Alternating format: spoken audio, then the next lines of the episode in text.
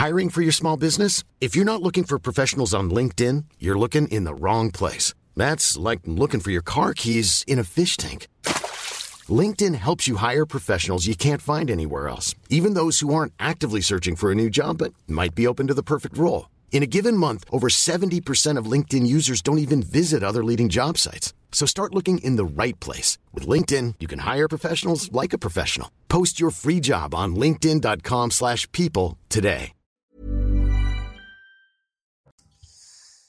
Bonjour à tous et bienvenue à l'heure des pros ce matin. Quoi de neuf? Molière, écrivait Sacha Guitry. Molière a créé des archétypes qui traversent les siècles. Arnolphe est un pervers narcissique qui veut soustraire Agnès aux yeux du monde. Philaminte et Bélise ont créé Oser le féminisme. Monsieur Jourdain est un bourgeois qui rêve d'être en couverture de Voici. Trissotin est humoriste à France Inter. Et Tartuffe, notre Tartuffe national, Monsieur Edoui Plenel, il est sorti de la pièce, comme ce héros de Woody Allen qui vagabondait en dehors de l'écran.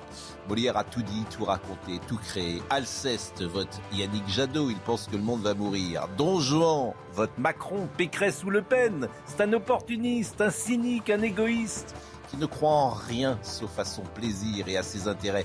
Et Diafoirus ce médecin du malade imaginaire, qui ne sait rien, qui se trompe, qui pontifie. Diafoirus est là, à l'hôpital, à la télévision et même au gouvernement. Molière est né le 15 janvier 1622.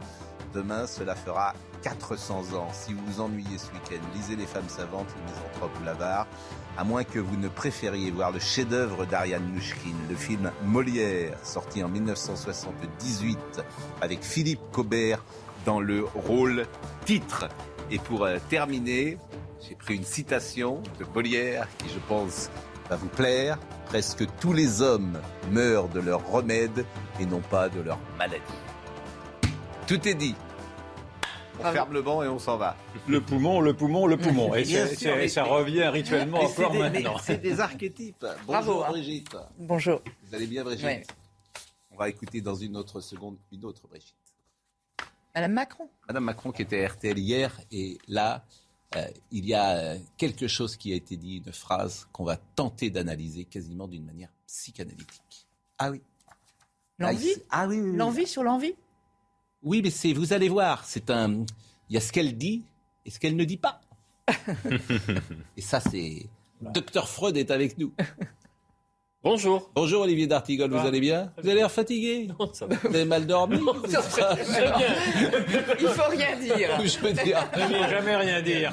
Il faut jamais rien Vous avez l'air dire. complètement. J'ai pris 5-6 cafés au. Je le dis, c'est au Brugel. C'est pas loin d'ici. Oui. Ils ont CNews euh, avec Ah bah, un on leur dit bonjour alors. J'ai vu tous les habitués ce matin. Oui, oui, Il y a Brigitte qui sert. oui. Bah, Qui nous regarde. Donc j'ai De toute façon, escompté- toutes les, toutes les filles qui naissent en France désormais s'appellent Brigitte. Ça, c'est. euh, euh, Non, mais on leur dit bonjour. Celle de ma génération, c'était plutôt Et merci Brigitte pour les cafés. Il était très bon d'ailleurs. Notre ami Laurent Geoffrin, exceptionnellement, n'est pas là. On le Oui, salue, on lui dit bonjour. le, mulet, le mulet de. Le mulet, c'est la voiture mulet, c'est le deuxième. Bon, Je le dis pour ceux qui ne connaissent pas la Formule 1. Monsieur Rioufol, tout va bien. Vous avez vu que ça tourne hein, en ce moment. Ça tourne. tourne. Ça tourne. Le masque à l'extérieur. Je vous permets, je, je vous Ça suggère, tourne. Il ne passera je vous pas par là. suggère sur Molière de lire l'interview de Michel Faux dans Causeur, parce qu'il ra- il ra- Ouais. il raconte comment on joue Molière, comment Oui. on devrait jouer Molière Ouais. en se tenant simplement au rite et au, et au code de Molière, c'est-à-dire avec une, avec une farce accentuée et pas Ouais. simplement avec du tragique. Et c'est très intéressant. je Ah, bien intéressant. sûr, bien sûr, bien sûr. Et demain, il y a la VAR, je crois, euh, avec euh, Michel Boujna qui reprend. Bonjour. Bonjour, euh, Nathan Dever, vous allez bien? Très bien. Bon, alors Brigitte Macron, elle, elle a donné une interview à, à RTL et euh, on lui a demandé évidemment si euh, poser des questions politiques forcément sur l'avenir euh, de euh, d'Emmanuel Macron, est-ce qu'il va se présenter ou pas? Donc écoutez sa réponse qui va nous faire, je pense, causer. Vous aussi, vous avez été victime des réseaux sociaux. Euh, récemment, on a dit que vous étiez un homme sur les réseaux sociaux. D'ab- D'abord, ça vous a blessé, ça? C'est pas le, ce son-là, euh, c'est le son à, à l'Élysée qu'on va entendre. Ça, c'est les- le son sur les rumeurs, donc c'est pas le bon son. Euh, donc je vous propose d'écouter d'abord euh, sur l'aspect politique. Brigitte Macron, vous vous voyez cinq ans de plus à l'Élysée? Alors, je n'ai pas cette capacité à me projeter. Je suis très pascalienne. Rien, et ça je le dis pas, rien n'existe que le présent. Et j'essaie de m'adapter sans arrêt à un présent qui, avec le mari que j'ai, a tendance à se renouveler et à, et à changer rapidement. Mais je sais que je sais que, que ça va être comme ça. Euh, je l'ai dit très clairement parce que j'ai repris ses propos. Euh, il en a très envie, mais la décision n'est pas encore prise. Donc euh, j'apprendrai, je lui ai dit, euh, cette décision, tu me la donneras en même temps que tu la donneras aux autres. Nous en, nous en parlons. Oui, j'allais dire, Mais nous en- une décision qui se prend à deux. Pas, pas celle-là. Non? Pas celle-là, absolument pas. Non, non, non, non, pas celle-là. C'est trop important. Il faut sentir, comment dirais-je, Euh, il faut sentir sa relation avec les Français. Euh, les Français qui vous veulent aussi, ceux qui, ceux qui ne vous veulent pas. Il faut sentir où vous voulez les emmener, pourquoi vous voulez les emmener là-bas. C'est quelque chose de tellement lourd, de tellement fort. Moi, j'ai le plus grand respect pour tous ceux qui se présentent à la présidence de la République, parce que euh, c'est un, titanesque ce qu'on leur demande à l'international, au national, dans un moment. euh, Peut-être que, je ne sais pas, j'entends parfois d'anciens présidents qui disent c'est de plus en plus compliqué. Peut-être. Oui, certainement. Il y a eu, mais de toute façon, tous les présidents ont eu leur lot de, de- de difficultés. Mais il vous demandera votre avis, quand même. hein.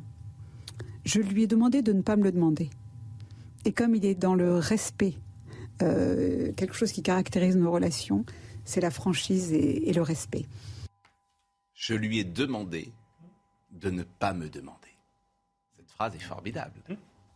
Je lui ai demandé de ne pas me demander. Donc on comprend que. Mais on comprend qu'elle est restée l'épouse tutélaire, parce que dans le fond, c'est un peu ça. Non, on Ah, pas comprend- du tout, non, c'est pas on ça qu'on comprend- du tout. On comprend qu'elle n'a pas envie d'y retourner ou d'y rester. Non, non, je comprends pas ça comme ça. Moi, je comprends. je- D'abord, je comprends que c'est un petit peu une sorte de jeu Oui. et que la position qu'elle a eue toujours d'être en fait le professeur face à son élève fait qu'on ne peut pas on ne peut pas imaginer que le professeur puisse se laisser guider par son élève. Moi, c'est Moi, comme ça que moi, je je comprends le contraire. Je comprends Oui, je justement comprends. que comme son avis Hein est- est- a une forte influence, Oui. justement, il- et elle lui demande de ne pas lui demander parce que sinon il va l'écouter. Je comprends tout à fait le Non, contraire. mais je lui. de- Moi, ce que je comprends, je lui de- Ah, voilà. ai demandé de ne pas me le demander, c'est que.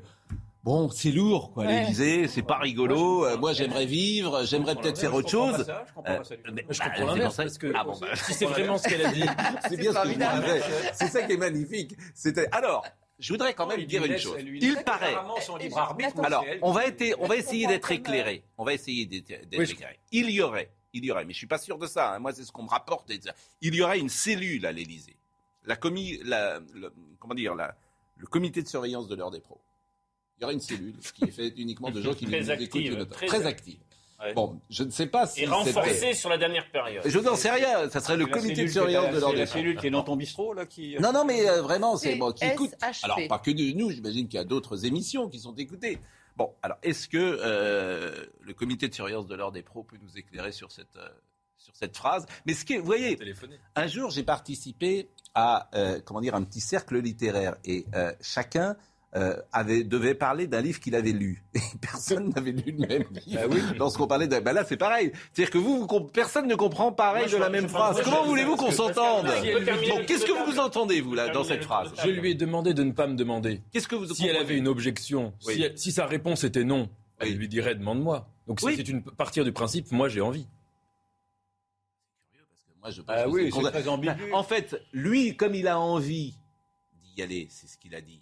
Et comme elle dit, ne me demande pas mon avis, j'ai le sentiment que c'est l'avis contraire. Parce que si elle avait le même avis que lui, elle lui dirait.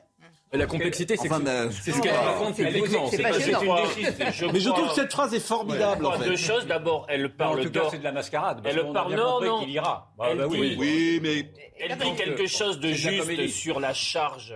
un peu d'esprit et d'humour quand même, et de légèreté. Elle dit quelque chose de en juste sur la en charge présidentielle. Oui. C'est-à-dire ça, c'est juste ce qu'elle dit. C'est-à-dire c'est une, une responsabilité hors norme. Oui. Euh, et elle dit autre chose, c'est que d'après moi, la décision est prise. En creux. Ah bah ça c'est Ah oui, sûr. voilà. Mais Ah ça, oui, c'est voilà. sûr Donc, elle qu'elle est peut- prise. Mais je Elle suis d'accord, c'est ce que Donc, dit, on- ce on que nous dit balade. Yvan. On nous balade, c'est le jeu. Vous êtes marrant. C'est c'est pas elle qui va annoncer. Mon mari pré- euh, se représente. Je veux dire que. Tous les présidents Que diriez-vous Voilà, On c'est n'est pas obligé non plus de gloser alors sur les, sur les ambiguïtés de Mme Macron. Moi, en revanche, ce qui est inquiétant, Oui. c'est qu'elle parle du présent. Oui. Euh, la capacité première d'un homme politique, c'est justement d'anticiper. elle, elle est Euh, elle Oui, non, mais euh, moi, elle dire- dit mon mari euh, est toujours au présent. Non, non, euh, c'est elle. Elle dit moi je suis pascalien. Oui, mais Et alors, je vais vous dire, je trouve ça formidable, Ouais. les gens qui ne sont que dans le présent. Parce qu'effectivement, il y a des gens politique. qui handicapent le présent par un avenir qui n'existe pas. Parce Donc, qu'il voilà. faut dire que c'est pas une adhésion totale à tout ce que vous pouvez dire. Ah, si, c'est. Ah, Non, il, il aime bien, il aime bien ce. Je pensais que c'était. Ah, il y a un autre Pascal Faites attention. Non Je sentais la Non, c'était pas boursouflure là. Ah, mais moi, je pensais que c'était. la Je pensais qu'elle parlait de moi Ah, oui, oui. Non, c'était pas vous, c'était pas vous. Alors là, mais, mais attendez, vous, me- vous me surprenez Nous, on est tous Mais c'est vrai qu'il y a des gens qui handicapent le présent avec un avenir qui n'existe pas.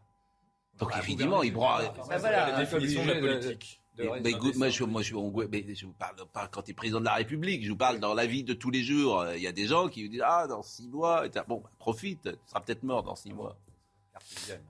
Euh, voilà, euh, Pascalien.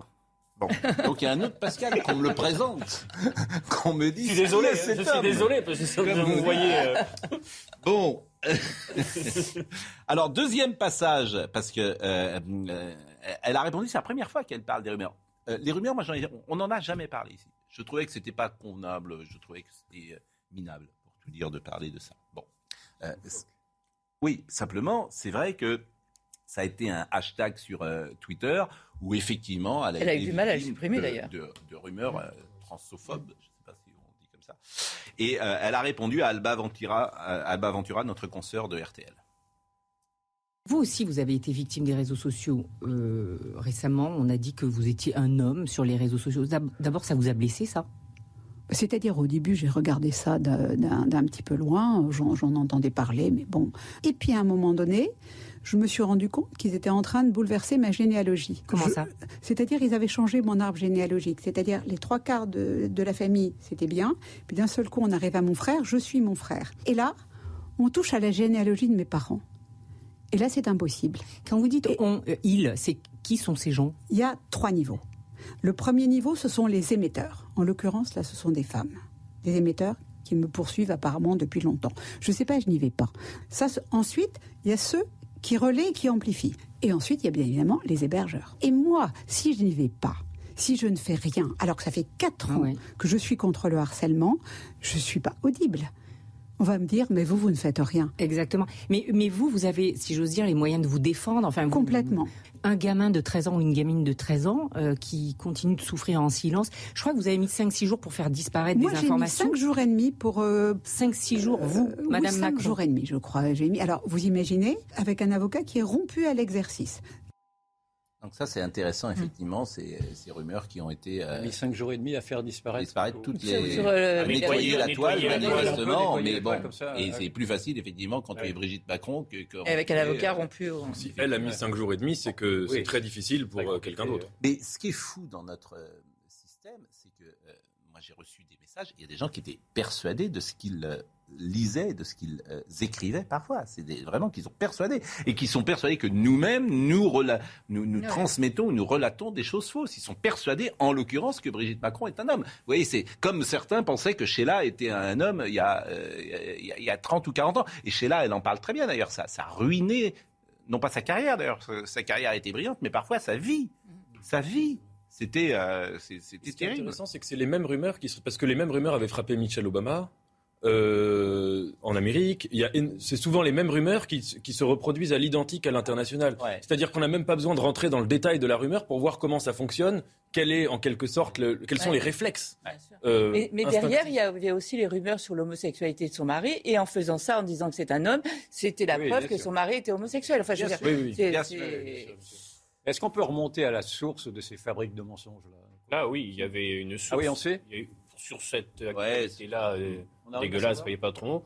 Il y avait une personne très active. Oui, une journaliste d'ailleurs. euh, qui, Ah oui euh, Un journaliste? oui, qui avait Oui. travaillé pendant deux ans, trois ans, je crois, sur euh, le sujet. Mais bon, c'est dit. Voilà, très lié à des sphères complotistes pour le Et coup. aujourd'hui- aujourd'hui- Ah autant, le- Bah. Mais bon, Oui, Autant le complotisme est mis à toutes les sauces, mais là, en l'occurrence, mais vous allez, le- comment dire, le complotisme a trouvé avec les réseaux sociaux une formidable vitrine. C'est-à-dire que les Illuminati, enfin bon, Mais bref, Ce qu'il y a de mais- fou, c'est ouais, partir d'un site sérieux, à partir d'un site Mais c'est parfois sur c'est drôle Internet, d'ailleurs. Tu, tu- tu vois des, des fous Pascal, à furieux. partir d'un site sérieux Oui. sur Internet, en trois ou quatre clics, tu peux te retrouver très vite. Bien sûr. En trois ou quatre clics, hein, Bien sûr. sur des liens, des liens, des liens, tu peux trouver très, très Mais dernière quand chose de Brigitte même un Macron, C'est quand même un phénomène quand même très un doute sur l'adhésion de l'opinion à, cette, euh, à cette fake news. Je pense. Parce que c'est pareil. moi, elle en a Je n'aurais parlé. pas imaginé que Mme Macron ait à répondre à, et à démentir. Elle, elle le a dit si ça avait été que moi, je l'aurais pas fait, mais Ah oui. comme ça touchait à ma famille, je l'ai fait. Prenez l'exemple. J'ai reçu des messages de gens très sensés qui m'ont demandé bien sûr. Euh, sur vrai. cette actualité ce qu'il en était. Mentez, mentez, il en restera toujours quelque chose. Euh, Sheila, elle en parle vraiment très très bien. Et il n'y avait pas les réseaux sociaux à l'époque. Mais ça a pourri son existence. Mais même, dire, faut- euh, on pourrait remonter à un cas un peu analogue, c'est Marie-Antoinette qui, dans son pro- propre procès, a dû répondre à des rumeurs sur ses euh, supposées relations incestueuses qui, étaient totalement euh, fausses, farfelues, et qui c'était une indignité absolue. Et elle avait dit, ben, enfin, et on lui avait demandé d'en parler à son procès. Donc c'est aussi, Et elle c'est- avait convaincu. ça précède de loin les réseaux sociaux. Et elle avait convaincu. Bien sûr, oui, vous avez raison. C'est là, moi j'ai dit tout à l'heure, c'est c'est une vitrine les réseaux sociaux, mais depuis que le monde, ben, là encore, on, on repart à Molière. C'est-à-dire que tous les archétypes, ils sont chez Molière, tous. Quand je disais Tartuffe, euh, les femmes savantes, euh, Don Juan, Sganarelle, là-bas, tout est là, parce que la société humaine et, et Pascal devrait, tout est dans. Évidemment que tout est chez Pascal. T'as juste à lire Pascal. Si tu veux lire qu'un livre, tu lis Pascal. Beau prénom d'ailleurs. mais bon. Mais- mais non, non, non, mais il y a que- tout y est sur l'âme humaine. Elle n'a pas vrai. changé, l'âme humaine, depuis Non. euh, la nuit des temps. Elle est là. Euh, dernière chose euh, sur euh, la vaccination, Brigitte Macron. Ça fait plus d'une semaine sur le commentaire de cette phrase et moi je suis allée au-delà de la phrase. Et moi ce que je, mesure, c'est effectivement leur épuisement et ce qui me touche, mais au cœur, c'est l'angoisse des soignants.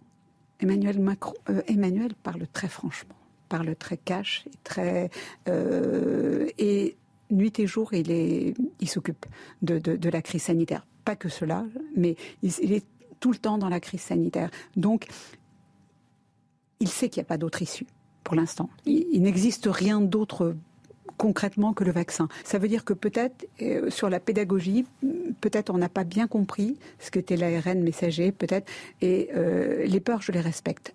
Pour tout vous dire, été très surpris de cette interview parce que généralement, Brigitte Macron, elle s'exprime en ce moment euh, parce que ce sont les pièces jaunes. Mais là, euh, elle est, euh, elle a parlé de la, elle fait de la politique hein, Mm. deux fois. Donc, Et, et là, il faut, Et- oui. donc elle est allée au-delà euh, de ce qu'elle dit euh, généralement. euh, Oui.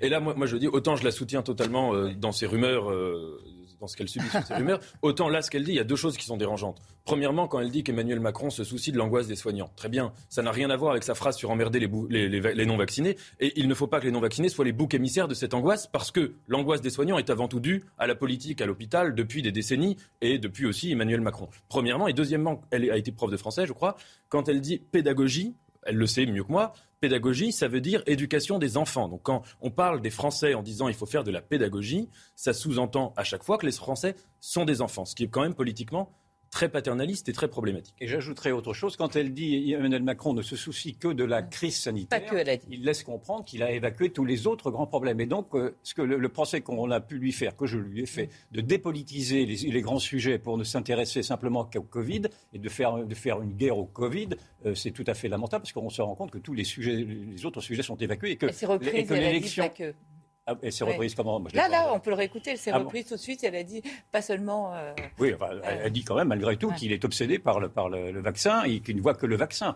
Et donc, euh, En c'est tout une, cas, on quand voit elle bien- intervient On voit bien publiquement- entre eux que c'est une stratégie politique. Quand elle intervient publiquement en sortant de sa sphère pièce jaune, je trouve qu'elle arrive à adoucir l'image rugueuse du président qui, quand il est dans des crises d'ubris, elle a quand même cette C'est sans image doute d'ailleurs le où elle but. le patine et c'est Ce que je certainement voulais vous dire, c'est sans ce doute qu'elle le fait but. aujourd'hui. Ce que je voulais vous dire, et, et j'y- allais d'une manière subtile, mais vous n'avez pas compris le message que j'étais en train de Non, dire. c'est pascaliens, on a du mal. Voilà, parce que Vous savez je- que nous sommes des laborieux. je- ce que je voulais vous dire, c'est que euh, euh, je veux dire, euh, Brigitte Macron était un argument de campagne d'Emmanuel Voilà. Macron. C'est ça que je C'est voulais ce vous que je dire. voulais dire. C'est le préalable. C'est ce que Voilà, je- c'est mais ce que je maintenant, voulais dire. il semblerait que vous ne l'ayez pas. cette vivacité matinale. hein. Il semblerait que vous ne l'ayez pas compris. Peut-être que la nuit a été rude pour vous, mais manifestement, vous n'avez pas compris ce que là où je voulais vous emmener. Merci donc de nous avoir euh, montré le chemin. J'y arrive tardivement, Bon. mais j'y suis. c'est vrai qu'elle montre une sensibilité, un, Oui. un affect que n'a pas son, son, Oui, Bah, oui, c'est-à-dire que. Elle n'a jamais apprécié ces formules les plus clashées. Non, mais je, je cite souvent la phrase de François Mitterrand. Bon, nous ne sommes pas des hommes de pouvoir ici, donc euh, peut-être que nous ne savons pas, au fond, euh, cette expérience particulière, convenez-en, qui est euh, celle d'être président de la République. Il disait la première qualité d'un homme d'État, c'est l'indifférence. Oui. Bon. Je ne sais pas si c'est vrai, là encore. Je ne pense pas que De Gaulle était un homme particulièrement euh, charnel, qui embrassait les enfants euh, quand il les voyait dans la rue ou, euh, euh, ou qui faisait des mamours à tout le monde. Voilà. Ça, Je- je- pas Mais les ça Français participe-. L'indifférence et la hauteur de Ah, il disait les Français Non, sont mais- dévots, donc c'est pas Ça mieux, participe franchement. à la sélection. Mais ce que vous dites là, ça participe à la sélection naturelle des grands, des grands fauves politiques. Oui. Ceux qui n'ont pas cette capacité euh, à l'indifférence, par exemple Dupont-Moretti dans l'hémicycle, ne l'a pas. Il démarre direct. C'est c'est un élément de sélection. Et heureusement, oui. heureusement qu'elle est là parce que Bon. c'est elle le memento mori de. de Souviens-toi que tu es mortel de Lubris. Hein, Alors là, il faut que vous nous disiez, c'est le mémento. Là, il y a des gens qui Ah, ont ouvert le Ah, petit. Robert. Souviens-toi que tu es mortel. Voilà, memento, Mori. mais, Sou- Souviens-toi que tu es mortel. memento, donc de se souvenir en latin, Voilà. memento, je me souviens, c'est euh, la première période. Nous avons Et, fait du de- et latin. donc, et- Lubris, c'est quand on a Voilà. euh, Memento le pouvoir mori. vous rend orgueilleux. Souviens-toi que tu es mortel. Mm. Je suis d'accord. In petto. In petto, ça veut dire en moi-même. In petto, ça ne faudrait pas y voir autre chose, bien évidemment. Comment? Et in fine. Et ex cathedra également, on pourrait le dire. Et ad nauseam. Et à ad nauseam, j'aime bien, bien sûr. Primum non, non nocere. Mais bien sûr, mais bon, bah, nous, on, on a grandi, on ne parlait qu'en latin euh, dans, dans nos premières années. hein, Souvenez-vous, euh, du côté de Nantes. euh, là, bon. Euh, voilà ce qu'on pouvait dire. Alors, on va parler du masque à extérieur parce que ça tourne, amis. Ça tourne. Là, ils se rendent compte quand même que euh, le masque extérieur euh, ne sert à rien. Bon. Mais je voulais vous faire écouter votre ami Christian Estrosi parce que je ne doute pas que ça vous fasse réagir. C'est- si, si vous pouviez ne pas cracher sur euh, les gens parce que je vous rappelle que nous sommes dans, en geste barrière. Je, voilà. Si vous pouviez ne pas cracher Pour sur le vos... tester, sur le voilà. lui donner le nom d'Estrosi. On fait un test direct. Voilà. Je vous rappelle que nous devons respecter les gestes barrières et qu'il n'est pas utile de, excusez-moi. que, que nous avalions votre salive, cher ami. Mais bon, c'est pas grave. Donc, euh, votre ami Christian Estrosi, qui est vraiment en pleine forme, euh, a, décidé que des- les non-vaccinés seront tondus euh, juste à la, à la fin de l'épidémie. Écoutons. partir du moment où le pass vaccinal, où euh, je serais même favorable à l'obligation de la vaccination. Vous êtes favorable à l'obligation vaccinale Ceux qui ne seraient pas, euh, pas vaccinés, un, devraient euh, être confinés chez eux dans les mêmes conditions euh, que nous étions tous confinés au mois de mars et au mois d'avril 2020, euh, et par ailleurs ne devraient pas avoir droit à accès à l'assurance chômage. Pas d'assurance chômage, Absolument, comme au Canada. comme au Canada. Pas d'assurance chômage pour les non-vaccinés. Non, parce que quand on fait prendre de tels risques à la société, eh bien, euh, on doit en payer le prix. J'adore Jean-Jacques Bourdin qui se transforme en Jean-Pierre Foucault dans le dernier mot. C'est votre dernier mot. Pas, de- je veux dire, pas d'assurance chômage. Bon. Non, mais c'est bon. Alors c'est pour vous, ça. C'est une petite séquence. Elle est uniquement euh, pour Il faut vraiment la commenter. C'est le sommet de la bêtise d'abord, et puis su- surtout, Oui, c'est quand même, c'est quand même complètement extravagant. Mais moi, je pense, je relis ça à la phrase qui est précédente, à la phrase précédente du président de la République, disant je, on va les emmerder, etc. Parce que en désigne, et ce ne sont pas des citoyens, parce que là, dans le fond, il, va au bout de cette logique de dire que ceux qui ne sont pas vaccinés ne sont pas non plus des citoyens. Et donc, à partir du moment où nous sommes des sous-citoyens, nous autres, les non-vaccinés, enfin moi maintenant j'ai eu le Covid et tout ça, Donc je suis, vous n'êtes toujours pas vacciné. mais je, ne suis, je, je me, Mais je me mets dans les- non vaccinés, dans les dans les Donc dans vous les serez, vous sous-citoyens. serez tondu à la fin de l'épidémie. dans les sous-citoyens, effectivement, nous pouvons effectivement nous faire parquer comme, euh, comme euh, d'autres régimes ségrégationnistes parquaient d'autres personnes euh, euh, qui n'étaient pas bienvenues. Et effectivement, on peut voir leur euh, le- le- mettre en cause, dans le fond, la solidarité de la sécurité sociale. Parce que quand il dit de cela euh, qu'ils ne, qu'ils ne toucheront pas leurs prestations sociales, il- ce- ce- ce- ces mêmes... ces mêmes gens exclus des prestations sociales peuvent très bien se faire rembourser, dans le fond, leurs cotisations. Non, mais de toute façon, c'est Enfin bon, qui on peut- on peut- impossible. on peut tirer, on peut tirer ce raisonnement. C'est pas obligatoire. Il y a autre chose à dire sur Pardon, Christian par la Estrosi, loi, c'est- Ah. c'est pas obligatoire. la Oui. fascisme. Non, mais en plus, mais non, mais ça serait ou anticonstitutionnel ou ça serait retoqué par le Conseil d'État, j'en sais rien. Mais non, mais Christian Estrosi, il devait être ministre de l'Intérieur du prochain euh, Ah quinquennat si Emmanuel Macron est réélu. Oui, bien sûr. Donc il a un objectif politique. Non, et puis il y Pourquoi a, pas il y a autre chose à dire C'est d'intéressant. Ciotti, il y a le match dans le match. Il a, il a été globalement, je trouve, un maire euh, de Nice assez, euh, assez bon, notamment sur la question de l'urbanisme. Il a vraiment changé Et, sa ville. et la sécurité. Voilà, et j'y venais. C'est la question de la Il a été sécurité. excellent là-dessus. Nice a connu deux grandes crises, Oui. à l'image du territoire national. La crise terroriste avec l'attentat qui a été un, un- voilà. Et après cette- ce- cet attentat, euh, euh, Estrosi a mené une politique très sécuritaire. Ça se comprenait avec des caméras de vidéosurveillance, etc. Mais on observe à la suite de cette deuxième crise, la crise sanitaire, qu'il a continué dans le même virage sanitaire, mais là décorrélé de tout, de toute menace urgent, euh, t- t- de- de- terrorisant comme, le, comme pour le terrorisme, et on l'observe quand même se rapprocher un petit peu d'un modèle. Je reviens à cette question du crédit social, hein, c'est-à-dire quand on n'est pas vacciné, quand on est un mauvais citoyen, on nous enlève des droits, il faut les reconfiner comme il dit, etc. Je crois ne pas me Comme tromper en rappelant que Estrosi a mis des drones à Nice pendant le premier confinement. Peut-être que je me trompe, il faudrait vérifier. Mais tout cela, quand même, témoigne d'un virage sécuritaire, mais désindexé de tout danger euh, qui justifie cela. Après, Avec une, avec une question quand même. Est-ce qu'il pense sincèrement ce qu'il dit ou est-ce qu'il envoie simplement son CV euh, au château euh, pour les. Est-ce qu'il pense vraiment ça? Est-ce que des personnes, des responsables Oui, politiques. Je pense qu'il est plutôt sur cette qu'il Il le pense. oui. Oui. Bon, Ça a on été une des premières à pause. mettre le masque qu'il dit, obligatoire. Mais, euh, ce que On va marquer une Ce que pause. cela montre, c'est que le pass sanitaire a des effets secondaires, lui aussi. C'est-à-dire, et les effets secondaires, c'est ce régime épouvantable qui commence à s'installer dans l'indifférence générale, dont je vous- dont j'ai fait les alertes ici, qui est un, un, un- un régime de Bon, la société ne veut un pas. régime de surveillance collective, de dénonciation et de mise à l'écart de ceux qui ne sont pas dans les normes. C'est horrible, ce qui se passe est horrible. D'accord avec vous. Euh, on marque une pause, comme je le dis depuis trois Anus horribilis. Hein Euh, encore comme hier, le dernier petit mot, dernier petit sou, dernier petit mot. je veux dire. Et euh, voilà. À tout de suite.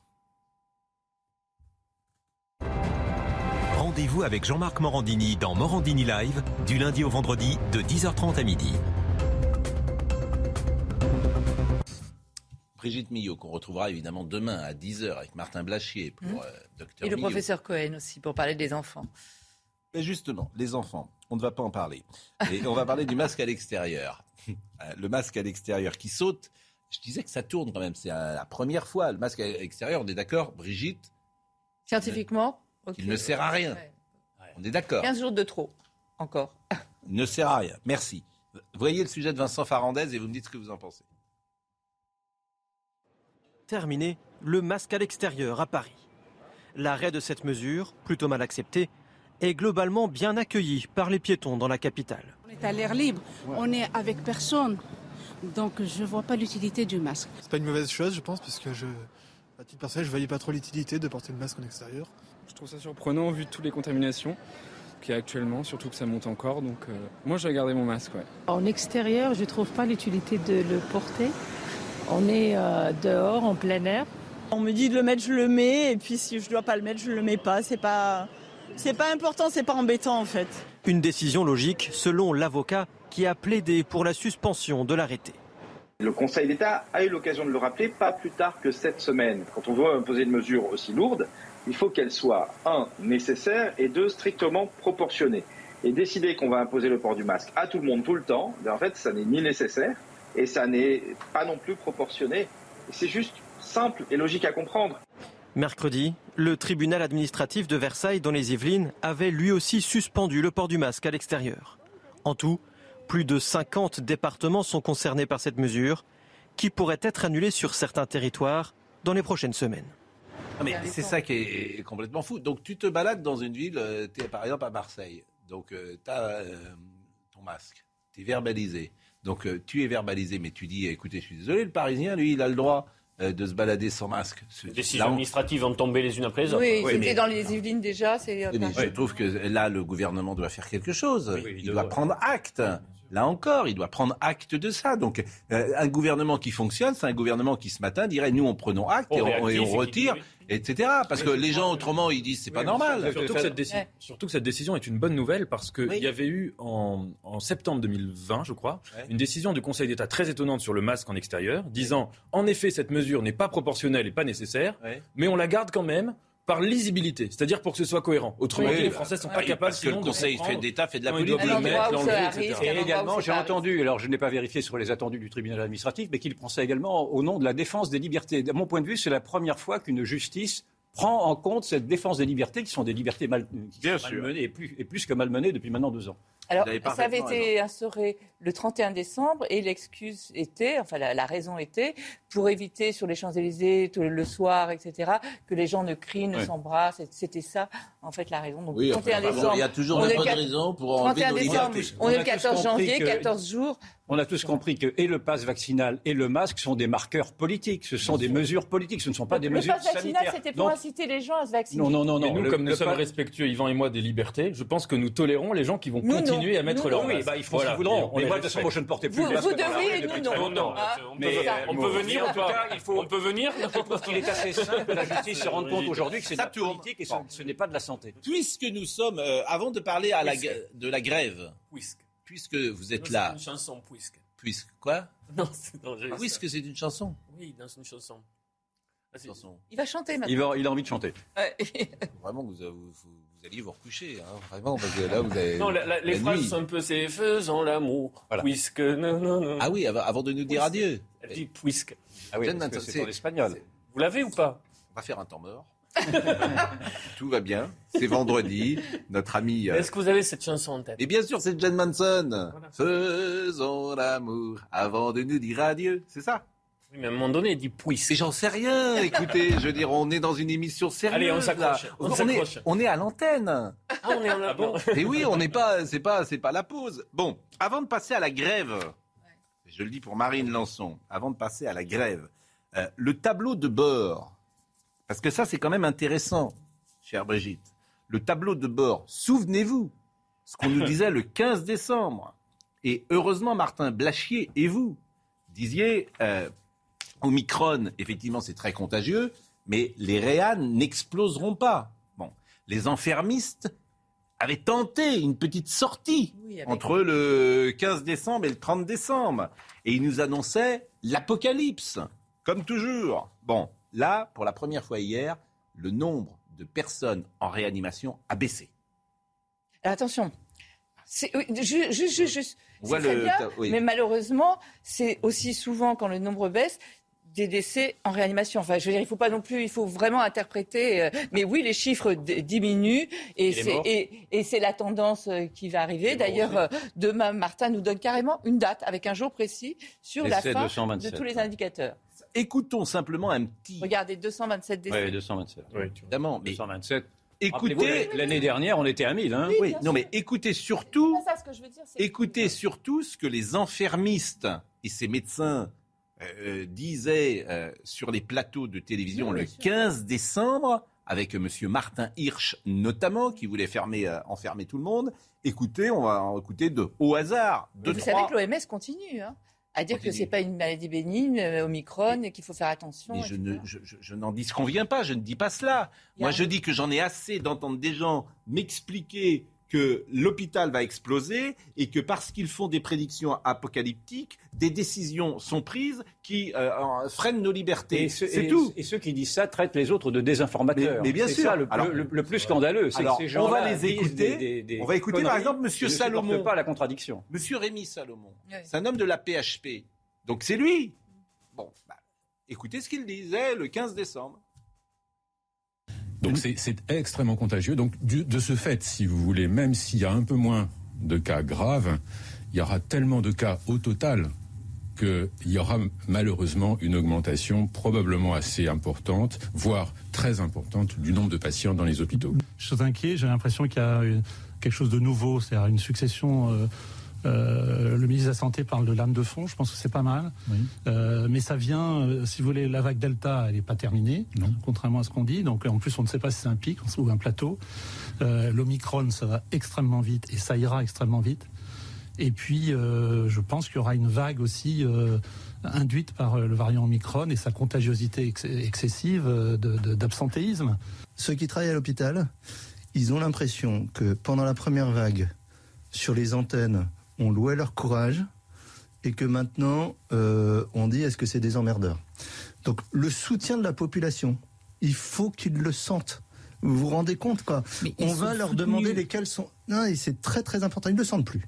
Donc il y a un premier sujet, c'est voilà, aidez-les, soutenez-les, soutenez-les. Donc ça s'appelle effectivement bon, la soutien de- propagande, ça s'appelle des informations. Alors, Est-ce qu'on ne peut pas demander à ces, à ces médecins d'aller voir, d'aller s'occuper de leurs patients et de cesser d'aller. Eh, j'aimerais, Ah j'aimerais, mais j'aimerais, j'aimerais qu'on- à faire de exactement. la politique. Les médecins J'aimerais. ne doivent pas faire de la Et puis, politique. ça arrive à tout le monde de faire des de erreurs, médecine, même à des spécialistes. Oui, mais dans ce cas-là, qui sont les scientifiques qui ont fait des erreurs graves? Je pense à Didier Raoult, il a fait des erreurs et là c'était gravissime, c'était un scandale, disqualifié. D'autres scientifiques qui disent des choses qui manifestement également étaient des erreurs et là c'est moins grave. C'est vrai, mais euh, effectivement, parce que c'est, voilà, c'est, c'est eux qui, alors, qui, qui, euh, sont présents parfois dans les médias et qui créent ce climat. Et je le répète, le premier, c'était M. Salomon, qui a un rôle important à la PHP. Il dit les réas euh, seront importantes, voire très importantes. Non, non, non. il y a- il y a du sadisme. Voilà, Il y a- non. il y a du sadisme. Alors, je, qu'on l'entende plus, qu'il Il y a ne une vienne étude- plus me parler. Il y a une étude américaine de- de- par une assurance américaine qui a été faite. Je crois que sur 60 000 patients, il y a eu zéro intubation. C'est-à-dire qu'en fait, il n'y a pas de forme Ça, c'est sur grave Omicron. Ouais. avec Omicron. Avec Omicron, oui. Voilà. Euh, Donc et voilà, les choses, non, mais je rappelle que les choses avancent. et on- C'est vrai Non, mais on qu'au devrait- départ, euh, On devrait convoquer ces gens-là maintenant et leur demander des explications parce qu'ils nous, ils nous, ils nous foutent- ils nous foutent la trouille maintenant depuis deux ans d'une manière excessive de mon point de vue. Non, il faut les convoquer. Ben oui, il il. Je dis ça parce que quand non, vous les écoutez, c'est eux qui veulent convoquer tous ceux qui n'ont pas été d'accord, qui veulent faire des procès publics et les mettre en tôle. J'ai entendu un médecin dire il faut les mettre en tôle. Vous vous rendez un médecin, de, un, un alarmiste dire il faut mettre en tôle ceux qui ne veulent pas alarmer. Enfin, on est complètement, c'est complètement cinglé. Euh, rappelle que Martin Hirsch n'est pas médecin, il est conseiller d'État et, et, euh, et- et, euh, accessoirement. Alors lui, par exemple, c'est un bon personnage de Molière aussi, hein, donc euh, vraiment, euh, il n'y a pas de souci. mais après, il ne faut pas oublier que quand devrait se Omicron est rapprocher des arrivé, soins des- on des ne savait soignants. pas non Ça peut être Tartuffe 2, si on lui aussi. des formes graves ou pas. Donc, ceux qui ont dit ça au tout début, à son arrivée, il fallait aussi attendre. mais il y a Pour la grève. eux une jouissance à faire part. la mais bien sûr, il y a une jubilation, effectivement, une jouissance, une jubilation. Bon, euh, la grève. Euh, et euh, la grève, on va commencer par Jean-Luc Mélenchon, parce que euh, Vous- allez me répondre à- J'ai une interrogation. On parle d'un meeting olfactif. Ça veut dire quoi? Ils vont mettre des odeurs de quoi? un meeting olfactif. Oui, il paraît que le, meeting qui va avoir lieu à Nantes, je crois, ce sera un meeting. C'est ça? Ce sera Euh, un meeting qui- ce sera un meeting meeting qui ne sera pas olfactif. nauséabond. Mais je comprends pas ce que c'est. Ils vont mettre Des des, odeurs de de quoi? muscadet. C'est peut-être pour diagnostiquer ceux qui ont une anosmie. Ah oui, oui, oui. Et qui Jean-Luc Mélenchon il veut Oui, meeting c'est le- un meeting dans une, un carré Oui. olfactif. Avec Il y aura des écrans partout, ce Oh, il avait plafond, tout ça. sur la techno, il avait fait les, une les nouvelle hologrammes. Il avait le Ce ne sera pas un meeting capitaliste. L'argent n'a pas d'odeur. Euh, Oh là, oh là. Jean-Luc Mélenchon, ce qu'il a dit. Jean-Luc Mélenchon. Ah oui, mais c'est- affaire. c'est c'est le Trump. Pas arrêtez. Ah oui, ah ben, ça, vous me faites marrer. Quelle affaire. Vous me faites marrer parce que ce serait effectivement quelqu'un de droite ou d'extrême droite qui dit ça. Scandaleux, inadmissible. Regardez, Trumpisme. Là, c'est un type de gauche qui traite quelqu'un de crétin. C'est pas Allez. grave, c'est de l'humour. C'est de l'humour, bien évidemment, c'est de l'humour. allons-y. Mais, mais c'est. la séquence. mais je, je vous remercie. Prends sa place. Mais là, on sent que c'est la masse parce que les gens sont, n'en peuvent plus, quoi. Ils sont, ils sont asphyxiés par les conditions dans lesquelles ils doivent exercer leur métier.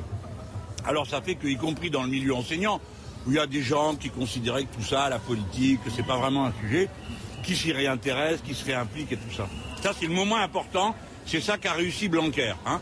Il a à moitié démoli l'école, mais il a réussi à remettre tout le monde d'accord à l'école. C'est pas mal. C'est pas mal, c'est pas mal. Alors, bah non, je pense qu'un crétin pareil est utile. Hein. Bon, faut laisser leur chance, hein. Faut laisser leur chance au bon à rien. Vous vous rendez Hmm, compte, franchement, les rires gras Ah, c'est les derrière supporters. de, de l'an- c'est pas les supporters, c'est son équipe de campagne. Donc, mais Mais ne retournons D'abord, pas que ça de la journée d'hier. Je trouve ça, je trouve ça triste. Moi, je retiens autre chose de la journée d'hier, c'est qu'il y a eu plein de choses pour les enseignants et rien pour les enfants. Oui, mais on en parlera Oui. tout Ah, à ça, l'heure. Si vous spoilez toute l'émission, c'est pas le sujet. Euh, bon. ça, c'est le vrai sujet, Euh, euh, comment dire? Je trouve que c'est triste pour lui. Il peut être sur d'autres registres. Je trouve c'est triste pour lui. C'est pathétique pour lui.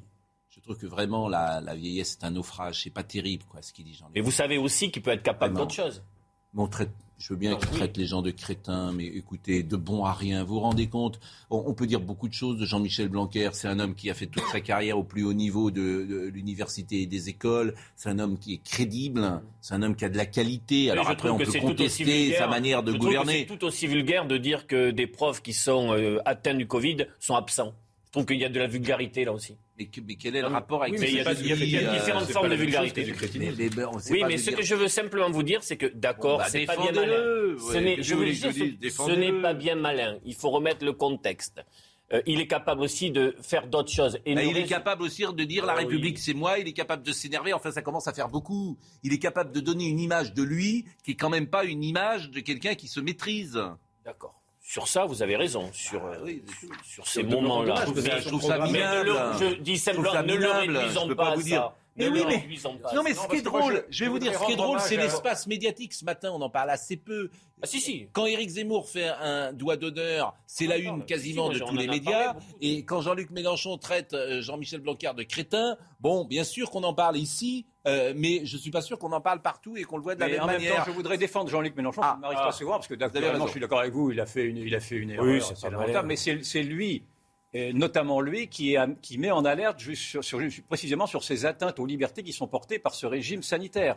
Et il y avait un très bon papier dans Libération de Mme Stigler, qui est proche, une philosophe proche de la France insoumise, qui était tout à fait remarquable. Et je remarque que c'est donc la France insoumise, mais également Marine Le Pen et Éric Zemmour, qui, qui, qui suppléent le manque des, des libéraux, parce que ce sont les libéraux qui devraient être au- à l'attaque pour, dé- pour dénoncer précisément toutes ces atteintes portées à la liberté individuelle et, euh, et à- et au libre choix. Et ce sont en fait les mouvements dits extrémistes qui viennent ici pour défendre la démocratie. Alors là où vous avez raison, Brigitte, c'est que hier il y a eu des choses pour euh, les profs qui ont obtenu euh, un FFP2. Jean-Michel Blanquer l'a dit, qui vont réfléchir sans doute à un capteur euh, CO2. Mais c'est vrai que les parents, il n'y a pas grand, euh, eu grand monde. Donc on va. euh, hier, on était avec Roxane Chaffet, qui est porte-parole des Mamans Louves.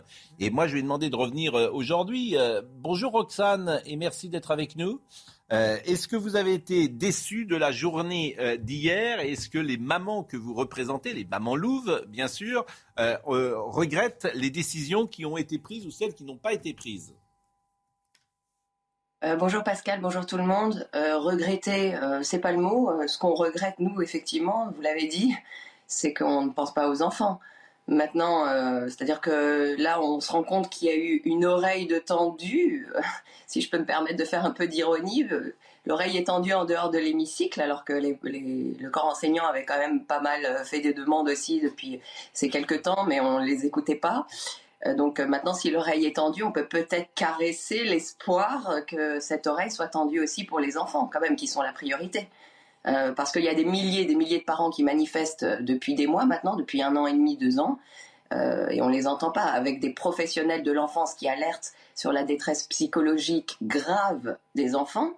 Donc, à un moment donné, peut-être qu'on pourrait espérer qu'on nous entende enfin. Enfin, je sais pas ce qu'il faut faire. Les professeurs ont fait grève. Peut-être qu'il faudrait qu'on demande à tous les enfants de faire grève. Hein on va faire ça. On va demander aux parents de pas mettre leurs enfants à l'école et de faire grève pendant quelques jours et on va voir si ça marche, si on entend leur détresse psychologique. Parce que, ben, ouais. C'est intéressant. Je ne sais même pas si vous avez le droit, pour le coup, de ne pas envoyer les enfants à l'école. Je voudrais faire écho à, à- à ce- Légal, alors que la grève est, est Je légale. voudrais faire écho à ce qui vient d'être dit sur une idée qu'a-t-il fallu mobiliser comme énergie et réussir cette journée de mobi- mobilisation pour qu'enfin le ministère tende en effet son oreille et euh, commence à avancer un peu. Concernant les enfants, le problème reste entier. Hier, j'ai lu une phrase terrible dans la presse en disant Nous sommes en train de leur enlever l'insouciance de ces années-là. L'insouciance. Donc, ce- cette question-là, la question de l'état que, que Brigitte évoque souvent, de l'état psychique, de l'imaginaire, y compris de ces gamins, devient Et une question de plus que de santé publique, de l'état de notre société. Et donc, et les, je suis- et donc les parents d'élèves et au-delà doivent en effet très certainement réfléchir, peut- pourquoi pas, à des formes d'action pour venir taper sur cette question-là et dire c'est fini, on ne laisse plus faire ça. Moi, je Sous quelle sûr- forme, je ne sais pas. Il faudra outré par euh, le- le- la posture des humanistes de salon, des humanistes de plateau de télé qui disent regardez, nous sauverons des vies. Et disant cela, naturellement, euh, il y a quelques vies qui ont été sauvées de ceux qui étaient les plus âgés. Mais disant cela, ils ont continué à faire peur aux enfants, à les traumatiser, à les forcer à des masques, à des tests, etc. Et à faire en sorte qu'ils- que ces enfants-là soient traumatisés, peut-être à vie, si on entend certains psychologues. Il y a maintenant des suicides d'enfants. C'est c'est horrible, mais il y a des suicides d'enfants qui existent aujourd'hui. Et donc, vous vous rendez bien compte que ces humanistes-là sont, des, sont des, des humanistes de, des humanistes de comédie de Molière, pour reprendre votre préalable de tout à l'heure. Trissotin et, faudra- Vagus, Oui, oui. c'est les mêmes, c'est les mêmes. Il faudra se poser la question dans 10 ans, 20 ans, quel sera l'effet de cette situation Oui. sur les générations à venir Roxane, bien sûr, bien Et Je pense que c'est des générations qu'on On- prive on- du on- réel. On pourrait, faire, on Chaffet. pourrait faire montre aussi d'agilité, comme euh, en Israël, où quand ils ont vu que le variant était euh, beaucoup moins dangereux, ils ont tout fait, ouvert, ils ont tout changé. Là, là, franchement, ce qui se passe pour les enfants, de faire des tests tous les deux jours, de continuer à porter le masque à l'école, c'est ridicule. Oui. Euh, donc il faudrait... Roxane Chaffet. Merci, merci Pascal. Alors, euh, est-ce que vous me permettez de vous faire un petit témoignage Parce Oui. que, vous savez, on en a beaucoup, beaucoup. Ben voilà, je vais faire le, le témoignage de ce qu'a reçu la maman du petit Melvin. Euh, Melvin ne portant pas de masque parce que Melvin a un certificat médical, il a des problèmes de santé, il peut pas porter de masque. Il doit en permanence rester isolé de tout adulte et de tout élève, que ce soit dans les espaces intérieurs ou extérieurs. Et il aura donc des horaires d'entrée, de sortie et de récréation différents des autres élèves. Il travaillera en autonomie sans HESH euh, dans une salle à côté en porte ouverte. Et il sera supervisé par un professeur de loin. Il passera ses récrés dans le garage à vélo. Mais qui a écrit ça Et Qui a c'est- écrit c'est- ça C'est le directeur d'école. et c'est- On est dans l'enfance maltraitée. Eh hein. Il y, a- il y a- il y a maltraitance. des textes Mais, contre moi, ça. je, mais je pense effectivement que là, il y a des Quelle recours possibles. Euh, Je ne sais pas, les parents Oui, oui, de, oui, cette, euh, de cet enfant. Pascal, on n'arrête pas les recours, on n'arrête pas les manifestations. Ça fait des mois et des mois qu'on est dans la rue tous les samedis en train de manifester, en train de parler. On envoie des courriers, on a été voir tout le monde à tous les étages, les recteurs, les, les, les, académies, on a été voir les députés, les sénateurs, les préfets. Des tas de parents se mobilisent tout le temps et on étouffe l'affaire. Comment voulez-vous que je vous le dise? On est en train de maltraiter des enfants, on est en train de les foutre en l'air, parce que là on va utiliser vraiment des mots euh, durs. Et qu'est-ce qui justifie Honnêtement, il n'y a rien euh, qui justifie qu'on maltraite des enfants? Ça, je vais le marquer. Il n'y a rien qui Et justifie qu'on je, je partage votre avis, je peux pas vous Et dire. puis, il faut se battre pour les enfants. Je partage de ça, je pense que les enfants n'ont pas à porter de masque. euh, Et la grande Il y ambiguïté. a une chose qui est et rageante dans ce témoignage, il y a une chose qui est particulièrement rageante, c'est de voir toute l'énergie que l'éducation nationale peut utiliser et déployer pour quelque chose de totalement inhumain. On aimerait peut-être déployer cette énergie pour l'éducation nationale, mais pour tous les domaines, autrement. Euh, euh, parce que mettre des mesures comme ça, ça demande un temps fou, ça demande une énergie, ça demande, ça demande un volontarisme qui pourrait être mis au service de, par exemple, l'éducation nationale. Vous savez qu'en ce moment, la peur, c'est vraiment concentré sur les enfants, hein, le nombre d'hospitalisations qui explose, etc. Les, les enfants hospitalisés sont les enfants entre 0 et 1 an, donc rien à voir avec l'école. C'est en intrafamilial qui se contamine en plus. Enfin, je veux dire, on est en train de tout centrer sur l'école, alors que et, et- et hier dans, le- dans un journal, euh, euh, trois pages sur les enfants avec un témoignage d'un papa qui s'occupe de son enfant en réanimation. Ah, quand ils le sont, c'est qu'il y a des comorbidités, qu'il y a des immunodépressions, qu'il y a d'autres pathologies à côté. Et ce sont des tout petits. Donc foutons la paix à tous ces enfants. Rappelez-vous, rappelez-vous cette propagande d'État où l'on voyait une publicité, donc euh, où l'on voyait des enfants qui allaient embrasser leur grand-mère et qui, qui Ah ensuite, ouais, et l'image d'après était la grand-mère sous, sous respiratoire parce que ces enfants avaient tué leur grand-mère en l'embrassant. Vous vous rendez compte du message que cela Je donne aux enfants à 100%. Ces gens sont des cinglés, ce sont des fous furieux. Je suis à 100% d'accord avec ce que vous dites. Je remercie Roxane Chaffet et Roxane, vraiment, nous vous donnerons euh, la parole à chaque fois qu'on pourra le faire parce que ce combat est, est- est important. Merci beaucoup euh, Roxane. Je remercie. On espère vraiment que vos, vos, vos collègues journalistes des autres chaînes, euh, ils prendront aussi ce sujet, qui s'inspireront de ce que vous faites, parce qu'il est temps vraiment qu'on martèle là-dessus, Ah, mais parce oui, que les enfants... Le, le politiquement correct, euh, chère Roxane, euh, il est dans tous les domaines et sur euh, cette pandémie, il y a un politiquement correct qui s'est mis en place, euh, comme sur tous les autres Sanitairement sujets. Correct. sanitairement correct. Merci en tout cas, passez un bon week-end. Merci à Brigitte. Et 10 C'est quand même une bonne nouvelle que toutes les choses s'arrangent. Eh Bah, les, choses, les choses commencent à se Ouais. dire, mais ça fait euh, franchement. hein. Je voudrais qu'on rentre Ah, depuis pardon, trois pardon, minutes. pardon, pardon. Euh, Au cher ami, au on est en retard. Merci euh, Brigitte, merci grandement. On va recevoir Elisabeth Bourgine, qui est la comédienne comédienne que vous connaissez. Elle a écrit la préface du livre Marie Trintignant, Une vie brisée euh, de Françoise Piazza. Et on parlera évidemment de Molière et puis d'autres sujets. À tout de suite. Rendez-vous avec Sonia Mabrouk dans Midi News du lundi au jeudi de midi à 14h. Bonjour à Elisabeth Bourgine que nous recevons avec beaucoup de plaisir. Bonjour. qui a écrit la préface euh, d'un livre euh, qu'a écrit Françoise Piazza qui s'appelle Marie Trintignant, une vie brisée. Elisabeth Bourgine qu'on peut voir régulièrement dans une série qui passe d'ailleurs sur France 2. Oui. Meurtre au paradis. Un grand succès qui est une série anglaise. Oui, oui, oui, absolument. euh, et qui, euh, depuis 11 ans, c'est la 11e euh, saison cette année.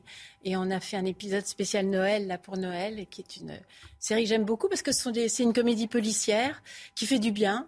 Et que mon personnage, qui est Catherine Bordet, qui, tient le bar du village et qui est en même temps la mère du village, la mairesse, est une femme euh, ben, de plus de 50 ans, euh, heureuse, euh, indépendante, autonome, et qui est toujours de bons conseils euh, en, en ayant beaucoup d'humour. Alors ce livre sort euh, ces jours-ci, Marie Trintignant, Une vie brisée, avec une superbe d'ailleurs euh, photo euh, de, de Marie Trintignant. Et vous avez écrit la préface. Marie donné le change, une femme libre et forte, une féminité ravageuse qui imposait le respect, suggérait de l'intelligence sans réponse. Tout était si unique et fragile à la fois avec Marie, s'accrochait-elle à ses douleurs pour jouer, droite, féminine, en diable dans une chemise d'homme, avec euh, sa manière si singulière de prendre du temps, ce temps qui s'arrêtait, respectant son humeur. Euh, comment vous avez rencontré Marie Trintignant? Euh, grâce à Pierre Granier de Fer, qui nous a réunis dans un film qui s'appelle Noyade interdite. Et elle jouait ma petite sœur. Et on était un trio de femmes. Il y avait donc moi, Marie et Gabrielle Lazur. Et on s'est rencontrés la première fois chez Olga Berluti, qui faisait les costumes, la création de costumes. Et, euh, et c'était très émouvant parce que on avait beaucoup parlé avec Pierre Garnier de faire chacune de son personnage, mais Olga Berluti nous a dit ben maintenant je vais vous habiller, mettez-vous en petite culotte. Elle a commencé à sortir des maîtres de jersey, nous C'est un personnage en plus, euh, Olga Berluti. parce Elle que est Quand on entrait dans sa boutique, Berluti, c'est les célèbres chaussures. Ouais, avec sa blouse souliers. blanche, C'était euh, quelqu'un de particulier. Ouais. Et du coup, euh, on a été tout de suite dans le bain. Et, et c'est vrai que Marie, euh, Marie avait une telle, euh, une telle liberté, une telle joie, une telle, une telle euh, empathie avec nous. Tout d'un coup, que ça a été absolument magnifique. Et, on s'est retrouvés tout de suite après euh, à Saint-Palais-sur-Mer pour tourner. Et là, pendant un mois, on a été euh, ben, toutes les trois ensemble. Et avec Marie, c'était un vrai bonheur. C'était ma petite sœur au premier regard, finalement. J'ai eu envie de la protéger dans le film. Et en même temps, on a passé des moments absolument formidables parce que sur un tournage, quand on est en dehors de, de chez soi, on est 24 heures sur 24 euh, à être ensemble et c'était euh, c'était très émouvant de préparer des scènes et puis en même temps de rompre les scènes et de se dire allez on va s'amuser, on va faire autre chose. On a reçu euh, l'autre jour Nadine Trintignant. C'est vrai que c'est une actrice très singulière. Très tôt, Mar- Marie assumera ses choix, écrit Françoise Piazza. Elle ne voudra bientôt plus interpréter que des personnages hors normes, fragiles, décalés, déglingués, loin de ce qu'elle affirme être dans le quotidien. En 2002, elle confiera à Hélène Mathieu pour la revue Psychologie Jeune première, c'est le rôle le plus emmerdant qu'on puisse trouver. J'aime les personnages avec des handicaps. J'ai envie de les comprendre, de les défendre, ces femmes-là. Pour jouer des alcooliques, des fétichistes, des filles étranges, on est obligé d'aller chercher loin en soi.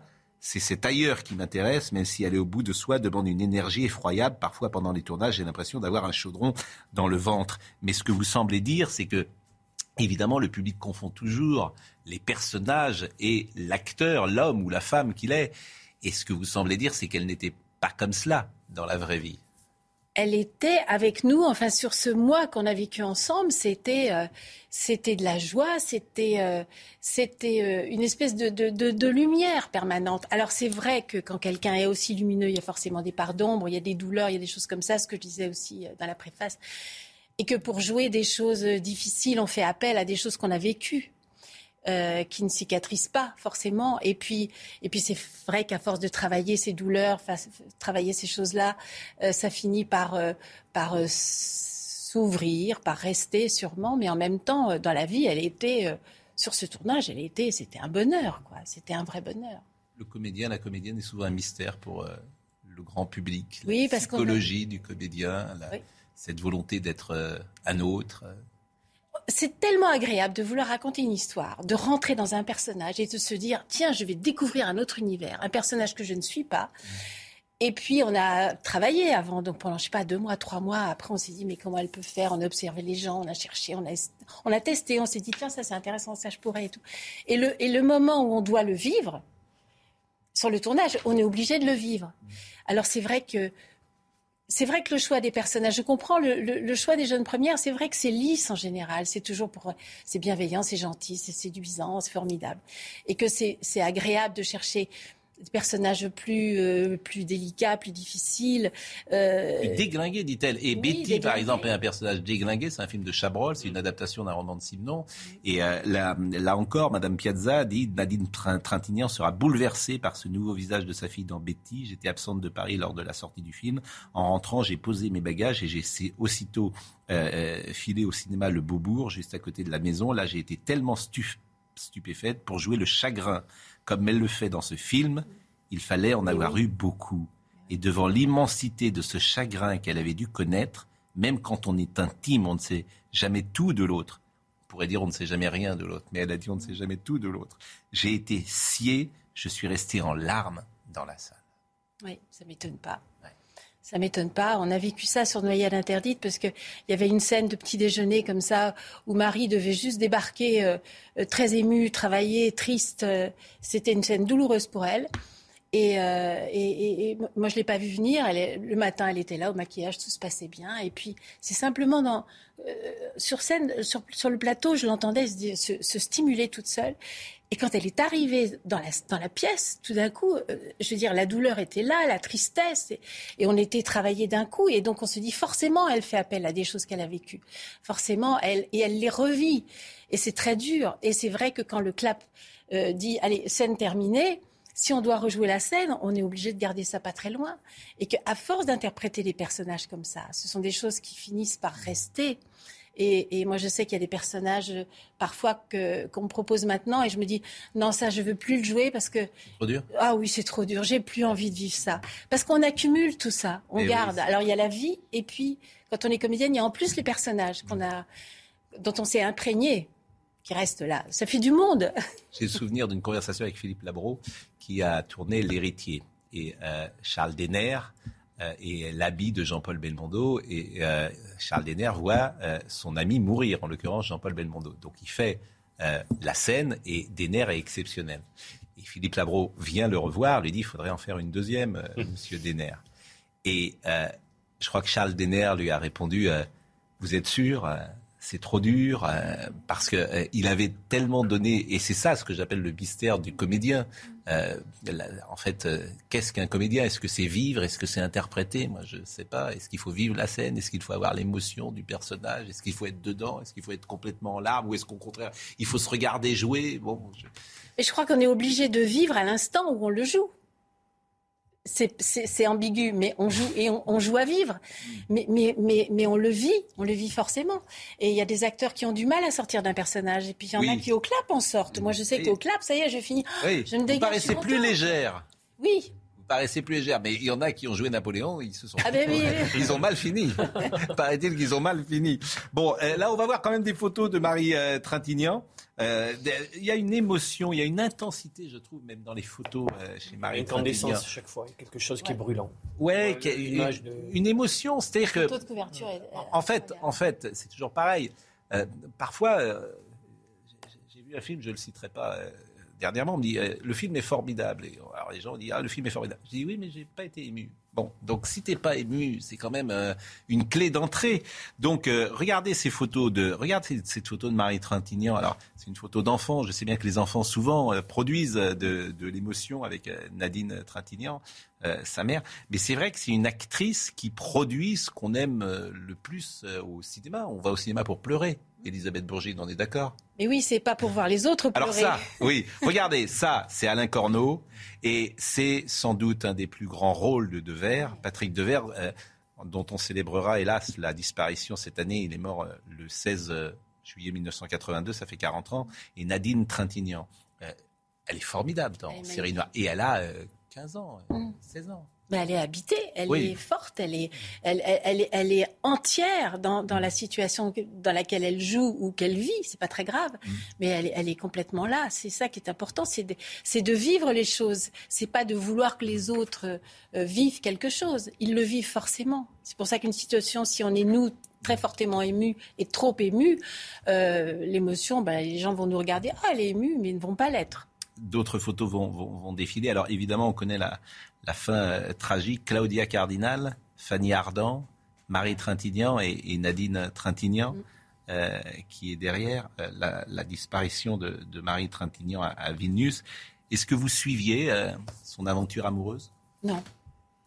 Non, pas du tout. Non, pas du tout. Moi, j'ai eu ce, ce mois avec elle où, qui était comme une parenthèse, et puis, puis c'est tout. Mais c'est vrai que le jour où j'ai appris euh, ce qui s'était passé, le, ce fameux 1er août, ça a été, euh, ça a été un choc euh, c'est un- un- incroyable, enfin quelque chose qui... qui Joplin, là, elle est formidable également. Ah, extraordinaire. Quand elle chante, elle est incroyable, incroyable. Magique. Vous vous intéressez à l'actualité ou euh, vous voyez ça de loin? Euh, les deux, ça dépend. Là, avec Jean-Louis Trintignant. Ça dépend de l'actualité, oui. Maintenant, on pose, on, on pose. J'ai le droit de poser une question indiscrète ou pas? Bah, vous, pouvez, vous pouvez poser Vous la question. oui. Je ne sais pas si je répondrai. Vous êtes vacciné? Oh non. Oui, oui, oui. Non, non, Oui. ne répondez pas à ces questions. Ouais, Voilà, il a raison. Faut pas répondre. Non, Mais non, répondez pas je- je C'est horrible. euh, Tu te rends compte, Pascal, t'a- t'aurais pu quand même poser. euh, c'est terrible. On bascule Je dans vais les vous dire pourquoi je pose la question. Je vais vous dire pourquoi je pose la question. Parce que euh, je trouve que les artistes disent évidemment des choses d'une manière différente à la- une société. Euh, euh, ils prennent parfois d'autres canaux, mais je les écoute toujours avec beaucoup euh, d'intérêt. Il y a beaucoup d'artistes qui sont très méfiants sur le vaccin et sur cette période. Beaucoup. Beaucoup de comédiens, beaucoup de comédiennes également, euh, que je soupçonne effectivement euh, de ne pas être vaccinés et de ne pas le dire, parce qu'effectivement... C'est bien leur droit, écoutez. Mais, mais- mais bien sûr, mais sauf, sauf que si tu es un homme ou une femme publique et que tu euh, vas dire à la télévision je suis pas vacciné, là tu te fais euh, honnir. Bah, euh, il peut rien, c'est comme ça. Donc faut penser à son image. Votre image c'est importante. Vous êtes sur France 2 aujourd'hui, vous faites une, une série importante. Euh, Je, vais vous dire, je vais même plus loin que ça. Euh, service public. Euh, vous savez ce que je vais dire, mais, mais- mais je pense que j'ai raison. Service public. Euh, feuilleton sur France 2.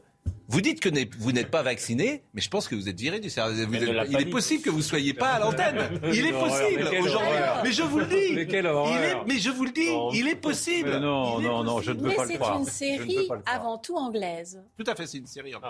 Donc ce serait même encore pire. Oui, non, mais c'est vrai. Aujourd'hui, Mais c'est c'est les problèmes de anglaise. Johnson en France. Mais, mais- mais aujourd'hui, vous êtes un présentateur de télé, vous êtes un homme public, je le répète, sur un grand média et notamment sur un service public. Si vous dites que vous n'êtes pas vacciné, je pense que ça pose problème euh, dans, dans l'opinion Vous publique. vous rendez compte du basculement civilisationnel Mais je- mais j'entends ce que vous dites. Dans l'indifférence totale et dans Mais- la banalisation, parce mais- que vous posez une question qui est maintenant banale, alors qu'elle ne devrait pas avoir. Oui, mais je joue avec la question. L'intimité médicale, ça ne nous a pas échappé. fait partie de nos libertés. On va parler de Molière dans une seconde. Mais alors, vous, vous avez jamais joué du Molière vous avez. Jamais. Mais quand- quand- Ça peut venir, hein. Ça peut venir.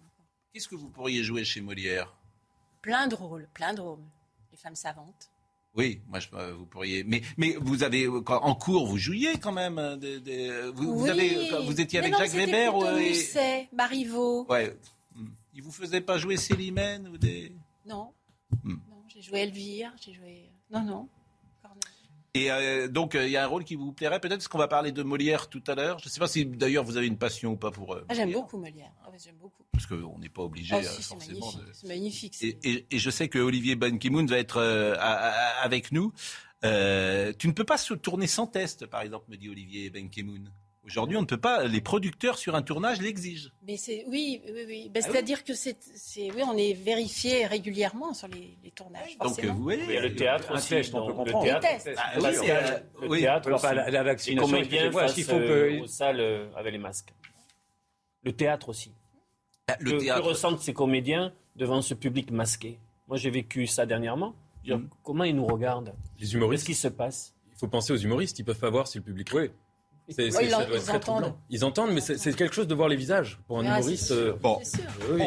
on reparlera évidemment euh, dans quelques instants et du livre de Marie Trintignant et euh, de euh, Molière, bien sûr. Mais l'actualité que nous avons déroulée depuis 9 heures, je voulais vous montrer un sujet qui va vous plaire peut-être, cher Yvan Ruffol. Je Ah. pense à vous hein, quand Ah, moi, je c'est bâtis le, le conducteur de cette émission. Il y a un médecin qui est anti-vax à Lille. Et, euh, pardon? Pauvre vieux. Bah, Le pauvre vieux, il peut plus euh, effectivement faire son métier, il a arrêté. Donc voyez le sujet de Charles Iserman. Grégory Pamard était le seul médecin de la commune de Jeanlin. Depuis le 15 septembre, son cabinet médical est désert, en cause son refus de se faire vacciner. Moi, j'aimerais pouvoir continuer à exercer mon métier. Quand la loi est arrivée, on nous disait la vaccination empêche de transmettre. Euh, Aujourd'hui, on, on sait que c'est faux, hein, on nous le dit plus, ça. Alors pourquoi continuer à nous empêcher de travailler?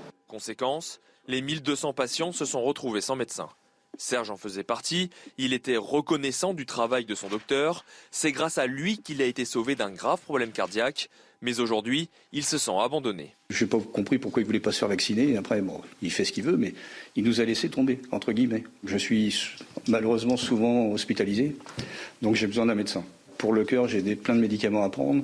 Automatiquement, euh, je fais quoi?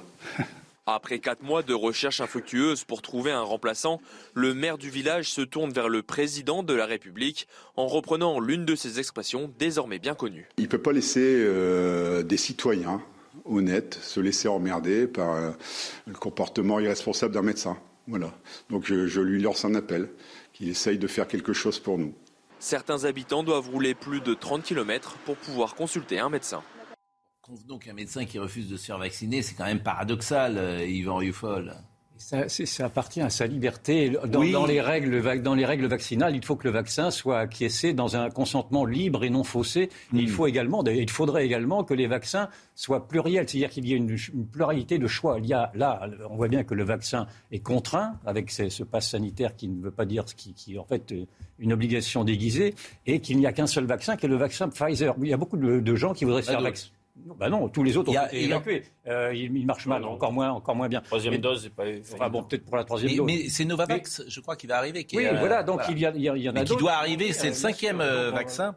C'est- il y a qui ce n'est pas vaccin ARN messager. Voilà, il y a des vaccins inactivés de, de- de cette firme de, de, de Saint-Herblain, là, euh, je ne sais plus comment Bien ça s'appelle,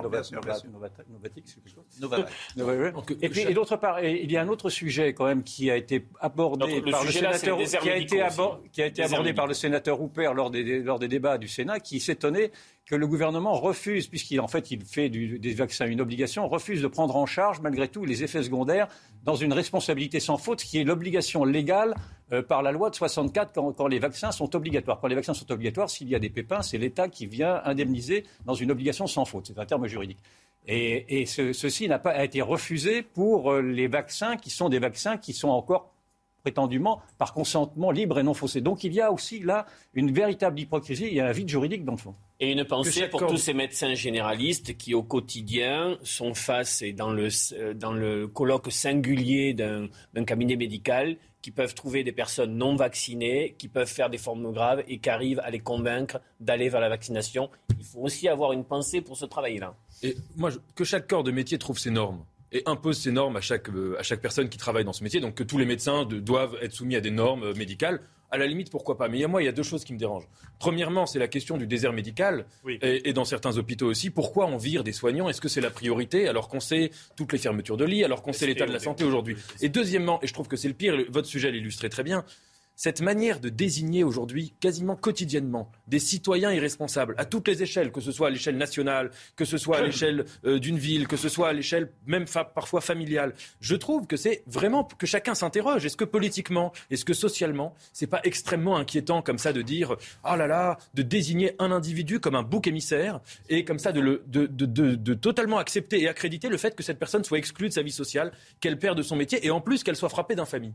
Voilà, je trouve ça politiquement très malsain. Je vous rappelle le slogan qu'avait été qu'avait avalisé M. Véran tous vaccinés, tous protégés. Dois-je vous rappeler ce qui est arrivé à M. Véran, qui est trois fois vacciné et qui vient d'attraper. Protéger les formes graves, oui. Oui, Convenons quand même. On continuons peut- à le dire. Convenons qu'on peut- souhaite d'abord à M. Véran un Bien sûr, non, rétablissement, euh, qu'on ne ironisera pas sur Non, je ne euh, veux pas sa ironiser là-dessus, mais positivité, bien il, démontre, Le par, timing n'est il pas- démontre par lui-même que le pass vaccinal ne sert à rien, puisque lui, il, il a son pass vaccinal, il est contaminé, donc il est contaminant. Euh, incomplet. Est-ce que vous, faites vos courses? Je fais des courses, bien sûr, j'adore ça. C'est vrai? Est-ce que vous savez le prix de la baguette? Bah, euh, un, un euro vingt d'habitude. Enfin, ça se balade, oui, mais je, je vois où vous voulez en venir. Oui. Alors, il y a eu une polémique hier qui est très étonnante. Parfois, il y a des polémiques qui me surprennent. En fait, j'ai appris hier, et on va écouter Michel-Édouard Leclerc, il a donc proposé une baguette à 29 centimes euh, d'euros pendant 4 mois. Mais ça fait deux ans que le prix de la baguette chez Leclerc est entre 24 et 30 centimes. Son annonce La- c'est qu'il va bloquer. ce Voilà, oui, mais Ouais. c'est pas C'est nouveau. une magnifique page pub pour Mais je suis d'accord avec vous, mais ce qui est drôle, c'est que c'est pas nouveau. C'est-à-dire que tel qu'on l'a imaginé hier, ça a Oui, été oui. vendu comme euh, le prix de la baguette est le plus bas possible, euh, etc. Je sais même pas s'il gagne de l'argent. Il dit qu'il gagne de l'argent en vendant à 29 centimes d'euros. Écoutez Michel-Édouard Leclerc, parce que euh, en fait, ça existe depuis de nombreux mois. Elle est vendue euh, entre 23, euh, entre 25 et 32 centimes dans les centres Leclerc. C'est des indépendants.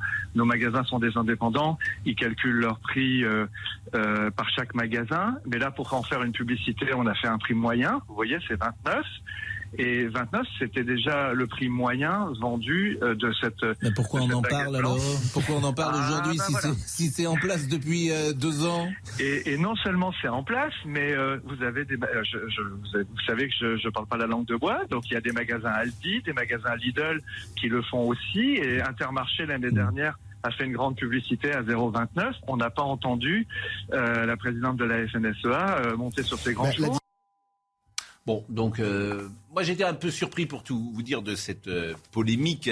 Hier on l'a traité pourtant, mais après coup je m'aperçois que ça existe depuis euh, de, de- de nombreux Non, mais c'est un mois. leurre. C'est-à-dire qu'il veut. Oui, mais c'est un compris, prix d'appel, il y a d'autres- Enfin, C'est un prix d'appel qui va permettre euh, sur d'autres produits d'augmenter beaucoup plus considérablement. C'est ce que j'ai compris. Je ne sais pas si cette interprétation est bonne, mais.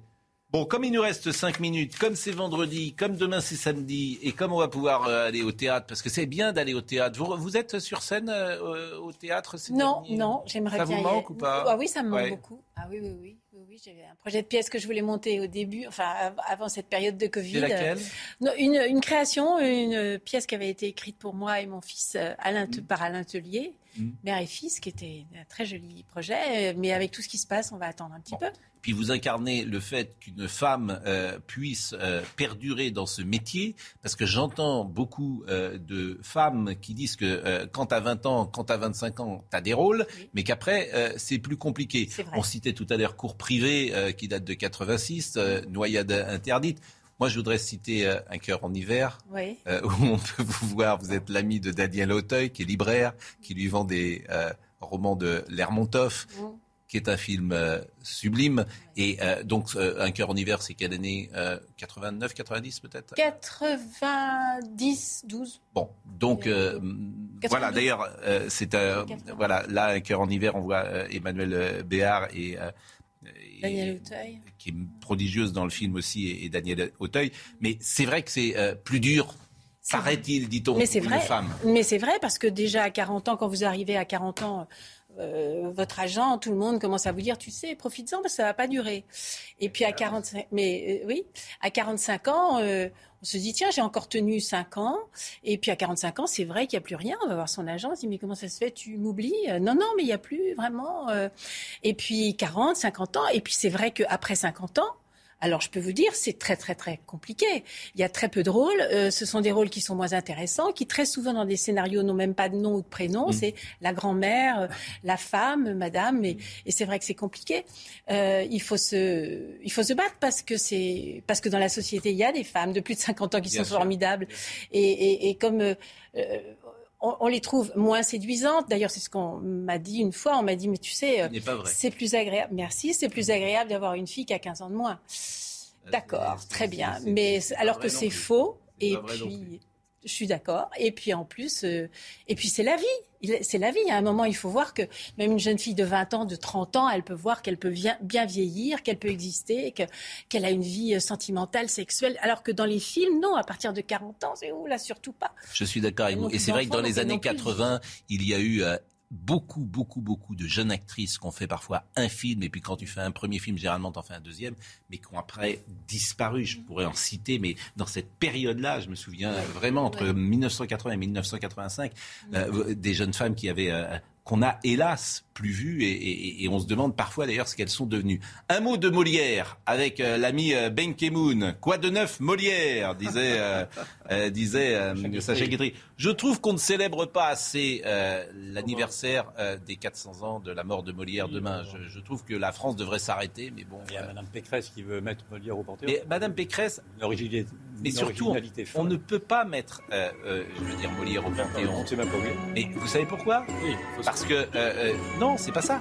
C'est que au Panthéon ne rentrent que des gens qui sont nés après 1790. C'est Ah. un temple laïque, c'est un temple de la Révolution française.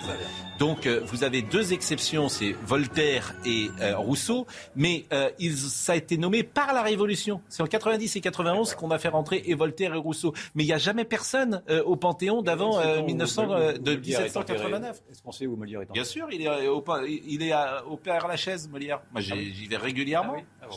On dialogue ensemble. Euh, Olivier Benkemoun. Oui, 400. Lui, il s'est retiré à 51 ans. hein. Mort, Mort à à 51, 51 mort- ans, Mort fou. 51 ans. Mort c'est rien du tout.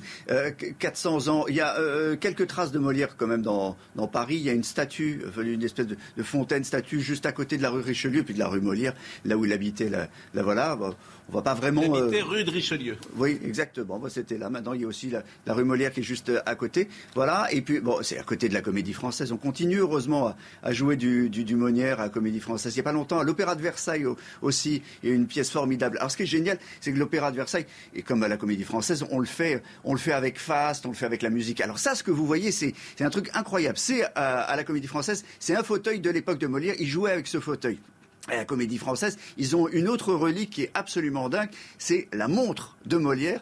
Et la montre de Molière, la voilà, c'était une montre qui avait un mécanisme qui ne retardait que de 5 minutes. Voyez, à l'époque, on, avait trois quarts d'heure de retard. Bon, et puis à la comédie française, il y a surtout les, livres, toutes les pièces, les pièces qui sont traduites dans, toutes les langues. Et puis, il y a le registre qui était tenu par euh, Lagrange, qui était le collaborateur, euh, le grand collaborateur comédien et grand collaborateur de, de, de Molière, qui notait tout de la vie de la troupe et qui a noté surtout la mort, le décès, qui a raconté le décès, parce qu'on croit tous que Molière est mort sur scène en jouant le malade imaginaire. Pas tout à fait. Il s'est effondré sur scène, mais il est mort chez lui à 10 heures du soir et c'est marqué sur, sur ce document que vous avez vu. Vous l'avez vu ça de, de vos yeux vus ce- Je ne l'ai pas vu de mes yeux vus. Je Ah l'ai vu à que- travers. euh, non, c'est rare. La Non, comédie mais- française garde ses, ses- ses documents pour. Parce qu'il y, a- il y a très peu de documents sur Molière. Il y, en a a très pas. peu de choses. Il n'y en a pas, il y en a pas. Il y a une malle qui a disparu, c'est la légende. Mais vous savez que euh, en- en- un comédien, pour être euh, passé à l'église, devait renoncer à son statut de comédien.